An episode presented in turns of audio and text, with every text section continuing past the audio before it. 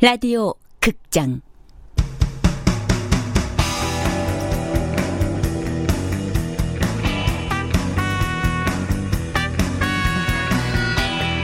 서남여고 탐정단.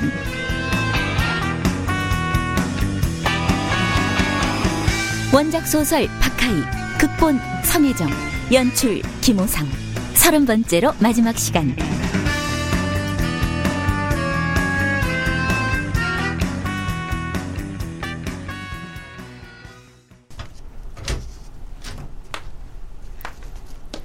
문이 열리고 누군가 사무실 안으로 들어섰다. 요즘 탐정놀이가 고되셨나 보네? 어. 아직 초저녁인데. 나나였다. 그녀는 여전히 라텍스 장갑을 낀 채 채율이 앉은 침대 맞은편으로 다가와 테이블에 엉덩이를 기대고 앉았다. 전부 알아냈다며? 멍청한 것들만 있는 집단은 아닌가 봐? 여긴 웬일이야? 또 청소하러 왔니? 나나가 표독스러운 눈으로 채유를 응시했다. 대장이 전해달라더라. 덕분에 깨끗한 환경에서 동아리 활동 잘하고 있다고. 나도 전해줄게. 선배들이 니들 매일 식당에 모여 회의하는 걸 봤나 봐. 앞으로 어쩔 셈이니? 우리한테 선택의 여지가 있나? 너무 나쁘게 생각하지 마.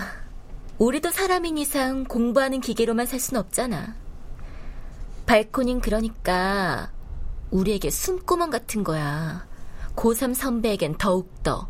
대신 다른 친구들은 계속 공포에 떨어야 하고. 그치? 나나가 웃음을 터뜨렸다. 니들도 가짜 영 능력자 만들어서 학생들 속여왔잖아. 거기다 사람들한테 허락도 없이 그들의 사생활을 조사하고 다녔고 수사를 위해서였어. 누가 너희에게 수사권을 줬는데? 채율은 아무 대답도 하지 못했다. 선배들은 니들이 입 다물면 아무것도 문제 삼지 않겠대. 자, 여기까진 선배들의 메시지. 이제부터 내가 너한테 하는 얘기야. 나나는 앉았던 테이블에서 일어나더니 채율에게 가까이 다가왔다. 원한다면 진실을 폭로해도 돼. 내가 지켜줄게. 단, 내가 원하는 걸 넘겨줘. 네가 원하는 거? 그게 뭔데? 그 자료들 말이야. 서남여고 전교 학생에 대한 빅데이터. 그거 나한테 넘겨. 채율은 등줄기로 소름이 돋는 걸 느꼈다. 너한테 자료를 넘기면 우리한테 남는 건 뭔데? 보호지. 사실 이번 계획을 세운 거 나야. 카발리스트 킴을 내세워 수사라는 너희를 역이용해서 우리한테 유리한 국면을 만들어낸 거 바로 나라고. 난 2학년 선골들에게 가짜 사연을 보내게 하고 3학년 선배들에게 진골 육두품들에게 어떻게 겁줘야 할지를 지시했어. 나나는 거기까지 말하고는 미간을 잔뜩 찌푸린 채 탐정단실을 빙 둘러봤다. 나에게 빅데이터를 넘기면 너희가 정의를 수호하고 동시에 아무런 피해도 받지 않게 해준다니까? 너희의 왕따 친구를 보호하고 싶지 않아? 그때 나나가 출입문 쪽으로 시선을 보냈다. 반쯤 열린 문틈으로 한동안 서 있었는지 고개를 숙인 하재가 보였다. 하재야, 들어와. 너 왜 거기 서 있어? 어머, 우리 카발레스트 킴 선생님. 어두운 성격에 외모도 별로고 그렇다고 매력 있기라나. 아, 심지어 공부까지 못하지? 친구 만들려고 사기까지 쳐야 했던 가엾은 인간. 야, 탐정단 애들한테 고마워해라.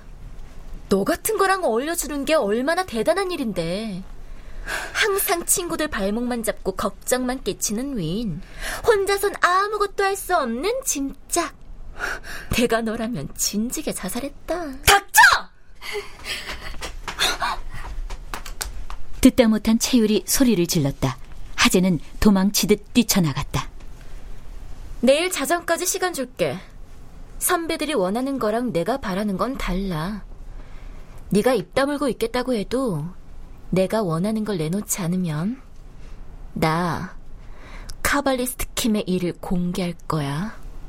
나나는 장갑 낀 손으로 채율의 어깨를 톡톡 치고는 탐정단 실을 빠져나갔다.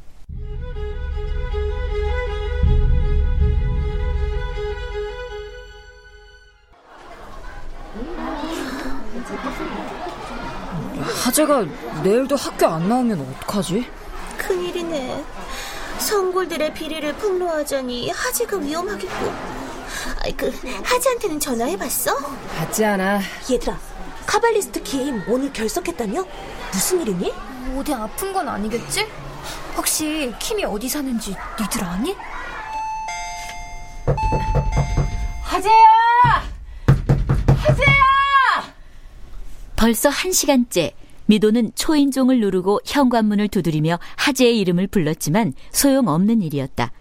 하재는 전기불도 켜지 않고 하루 종일 제 방에서 꼼짝도 하지 않았다. 침대에 누워있는 내내 몸이 마비가 된 것처럼 무기력했고 나락으로 떨어지는 기분이 들었다. 그러다가 어느 순간 잠이 들어버렸다. 누군가 문을 열고 들어오는 기척이 느껴졌다.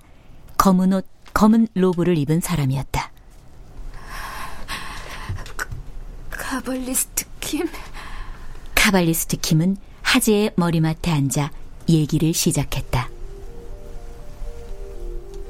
나는 영 능력자가 아니에요. 초능력도 없고요. 하지만 오늘은 고민하는 당신을 위해 특별히 도움을 주려고 찾아왔어요. 정말 고마워요, 카발리스트 킴. 친구요. 당신은 잘 알고 있을 거예요. 진짜 귀신들은 눈에 보이지 않아요. 머리카락이나 피로 쓴 글씨나 환영으로 사람들을 미혹하는 건 수준 낮은 귀신들이에요. 진짜 위험한 존재는 우리 귀에 가만히 속삭이며 우리를 조종하는 목소리예요. 넌 안 돼. 할 수 없어. 라고 말이죠. 귀신들은 바로 그런 목소리들이에요. 우리 속에 숨어서 우리를 조종하고 있죠. 겁에 질려 있을 필요 없어요. 잃어버릴 것도 없잖아요.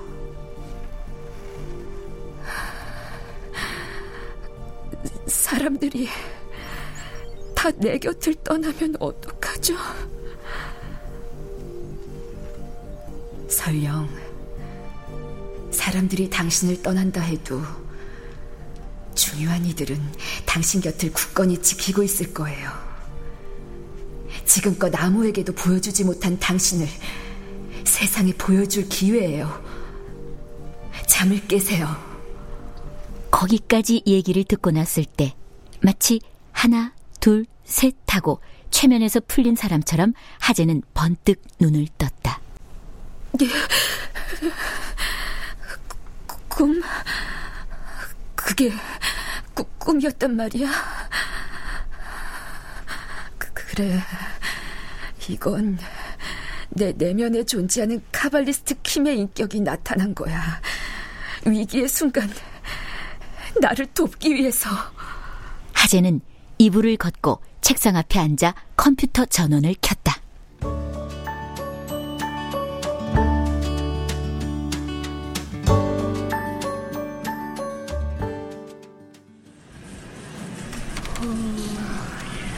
어, 야, 이것 좀 봐.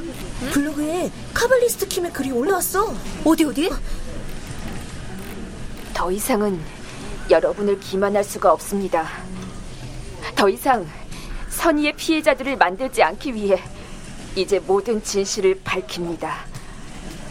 저는 영 능력자가 아닙니다. 뭐? 이게 무슨 말이야? 그럴 리가 없어. 저는 여러분의 과거를 읽는 초능력도 가지고 있지 않아요. 사실은 사전에 여러분을 조사한 거였어요. 지금껏 학교를 다니며 항상 따돌림만 당하는 처지였습니다. 누구도 저에게 관심을 보이지 않았어요. 저는 새학년이 되면서 사람들을 속여서라도 인기를 얻어보고 싶었습니다. 이게 정말이야? 불쌍한 카발리스트 킴. 얼마나 힘들었으면. 그런데 정말로 여러분들은 뜨겁게 호응해 주셨습니다. 갑작스런 인기가 믿기지 않을 지경이었습니다. 고맙고 두려웠던 동시에 이제는 무언가 여러분에게 보답하고 싶은 마음에서 서남 학사 귀신 사건을 맡게 된 것입니다. 결론만 말씀드리자면 귀신의 정체는 밝혀졌습니다. 학사의 귀신은 없었습니다. 정말이야? 몇몇 학생이 사다리를 현관 CCTV 사각지대로 내리고 밤 외출을 시작하면서 이를 귀신으로 착각한 소동이었습니다. 그러나 제가 슬프게 생각하는 것은 따로 있습니다.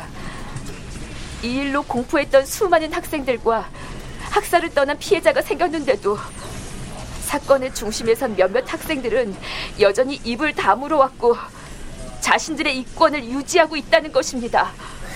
그래, 그럼 그렇지. 뭔가가 있을 거라 생각했다니까. 그들은 이 일을 무마하기 위해 탐정단이 조사했던 여러분의 신상 정보를 내놓으라며 협박까지 하기에 이르렀습니다. 제 능력이 가짜였다는 약점을 준 채 말입니다. 그래서 저는 모든 사실을 털어놓기로 했습니다. 가발리스트 킴은 없습니다. 제 능력은 진짜가 아닙니다. 개교 일에 이런 소동은 없었다. 카발리스트 킴의 블로그에 올라온 글은 핵폭탄급 파장을 일으키며 학교 전체로 퍼져나갔다. 학교에 등교한 킴교 신도들, 킴교에 반감을 가지던 학생들, 기숙사 사생들 할 것 없이 모두가 모여 복도에서 하재를 기다렸다. 드디어 하재가 복도 저 끝에서 모습을 드러냈다.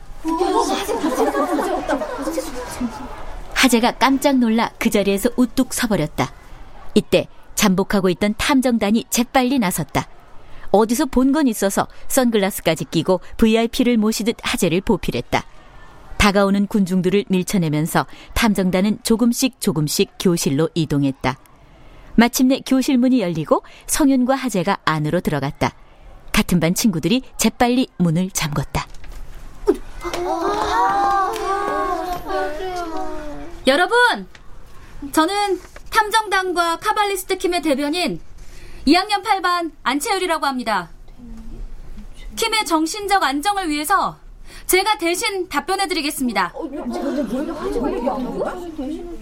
킴은 탐정단의 수사를 위해 부득이하게 영능력자 행세를 하게 됐습니다. 귀신의 정체는 밝혀졌지만 킴은 그들의 인권을 존중하고 악의적인 구설수에 오르는 걸 막기 위해 무슨 일이 있어도 신원을 밝히지 않을 생각입니다. 채율은 다시 군중을 향해 앞을 바라봤다. 이번 일은 절대 악의로 비롯된 게 아니었습니다. 또 카발리스트 킴은 여러분들을 진정 어린 마음으로 위로하고자 노력했고요. 그건 그녀를 아껴주셨던 많은 분들이 더 잘 알고 계실 거예요. 사실 이번 일을 겪으면서 카발리스트 킴 놀이는 즐겁지 않으셨나요? 반쯤은 여고 시절의 낭만적인 장난으로 여기지 않으셨어요? 그거면 충분하지 않을까요? 귀신도 없다는데. 죄인처럼 고개를 숙이고 다니던 하재는 조금씩 자신감을 되찾아갔고 다음 날부터는 사람들의 관심을 즐기며 교정을 활보할 수 있었다. 그 꼴을 보다 못한 한 사람이 하재를 찾아왔다.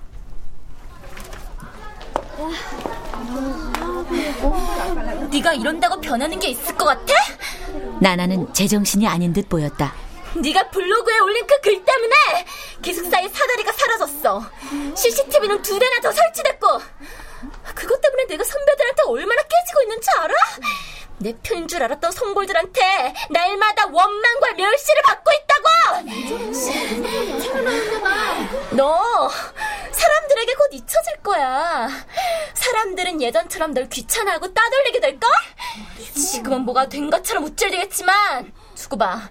그때가 되면 이 수만 모두 갚아줄 테니까. 야, 최나나, 너 지금 여기서 뭐하니? 그때 소식을 듣고 달려온 탐정단이 나나를 둘러쌌다. 하재는 손을 들어 보이며 혼자서 해결하겠다는 뜻을 보였다. 니들이 아무리 난리를 쳐도 세상은 성골은 성골끼리 진골은 진골끼리 놀게 돼 있어. 주위를 돌아봐. 되는 놈하고 안 되는 놈은 나뉘어 있어. 사회에 나가도 계급은 존재하고 끼리끼리 놀아. 진짜 귀신은 그런 거야, 알아? 니까지 것들이 진짜 귀신을 물리칠 수 있을 것 같아! 이상한 일이었다. 한참 동안 악담을 퍼부었는데도 상대가 동요하지 않고 자신을 빤히 바라보자 나나는 점점 목소리에서 힘이 사라졌다. 하재의 시선은 평화로웠다. 이제 알겠다. 네가 왜 빅데이터를 갖고 싶어 했는지. 나나의 표독스런 눈빛이 하재를 향했다. 너 사실은 걱정됐던 거지. 채유리한테 전교 1등 뺏길까봐. 그럼 진골 아이들이 널 우습게 여기고 상골들은 너에게 실망할까봐. 그래서 만약 석차가 떨어져도 네 힘을 그대로 유지할 도구가 필요했던 거였어. 그렇지? 나나가 라텍스 장갑을 낀 손으로 입을 가렸다. 하지만 명심해. 성적이 떨어진다 해도 아무도 널 우습게 여기지 않아. 그건 네가 다시 성적을 회복할 수 있는 아이라서가 아니라 널 사랑하고 있기 때문일 거야. 그리고 또 명심해. 너나 나나 우린 이제 겨우 18을 살았을 뿐이야. 수천 년간 인간들이 끼리끼리 살아왔다 해도 그게 우리랑 무슨 상관이야. 나중에 사회에 나가서 현실에 좌절하게 될지 모르지만 그건 그때 생각하는 게 좋지 않겠어? 난 아직은 모두가 함께 어울리며 살 수 있다고 믿어. 우린 18이니까.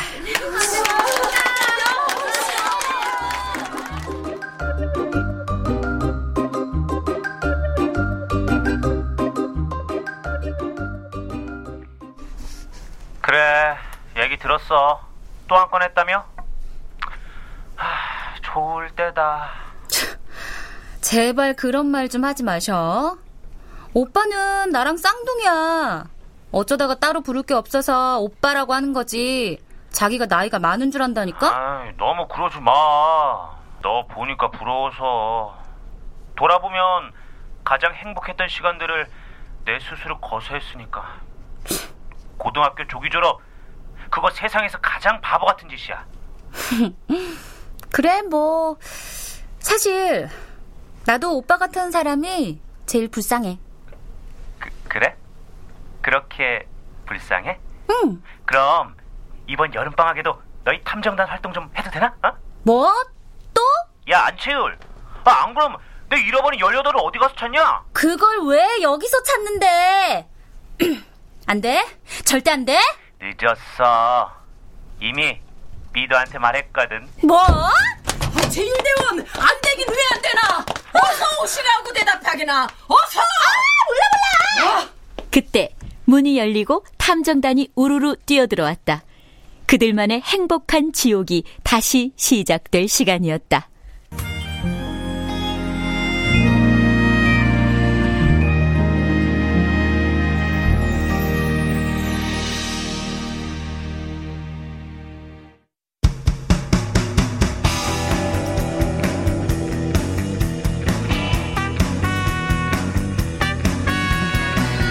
라디오 극장 서남여고 탐정단 박하익 원작 소설 성혜정 극본 김호상 연출로 서른 번째 마지막 시간이었습니다.